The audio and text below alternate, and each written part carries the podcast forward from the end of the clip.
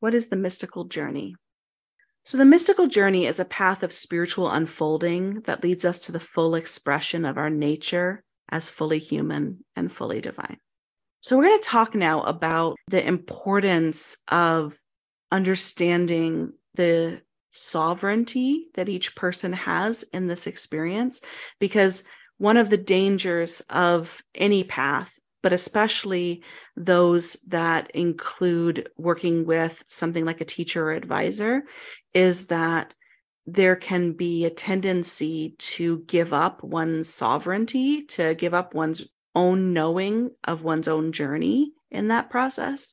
And that leads to all kinds of both personal and institutional problems. So, we're going to talk about what that knowing, that mystical knowing is, and why it's important to trust oneself at that deep level.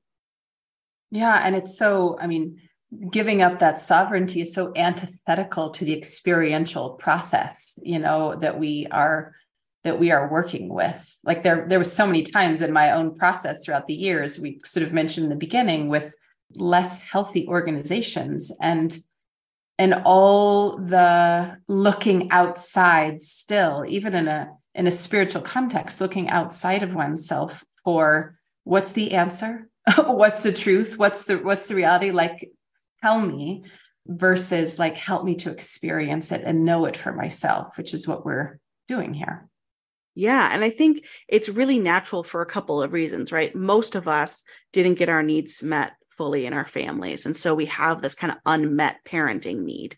And then when someone is like, I know the way, and I'm going to tell you what to do and how to be good, there's something very attractive about that to go, like, I know all the steps and I'll tell you so you don't have to mess anything up.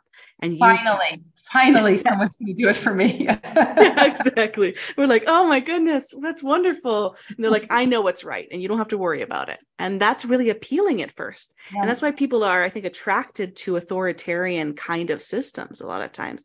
The idea it's really scary to hand over control but it's also like this huge relief to go oh someone else knows and someone else is going to figure it out and they're going to they're going to make sure that i'm successful and that i can keep achieving and kind of getting kudos and getting reinforcement and climbing the sort of ladder of spiritual achievement, which is really the whole thing collapses pretty badly at some point, usually. Totally, because it can feel really terrifying to be like, I may not know.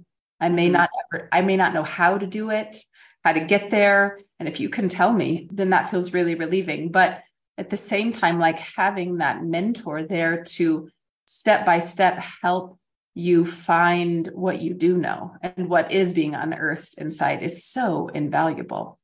Yeah. So, this is about the spiritual unfolding can only be motivated from within the heart and soul of the mystic. So, this is saying like there's no outside force or no like you just do things and then you have the spiritual unfolding that unfolding is it's like the flower blooming in this picture where the instinct the natural unfolding has to come from within. If you try to tear a flower bud open right you don't get a flower you get a mess.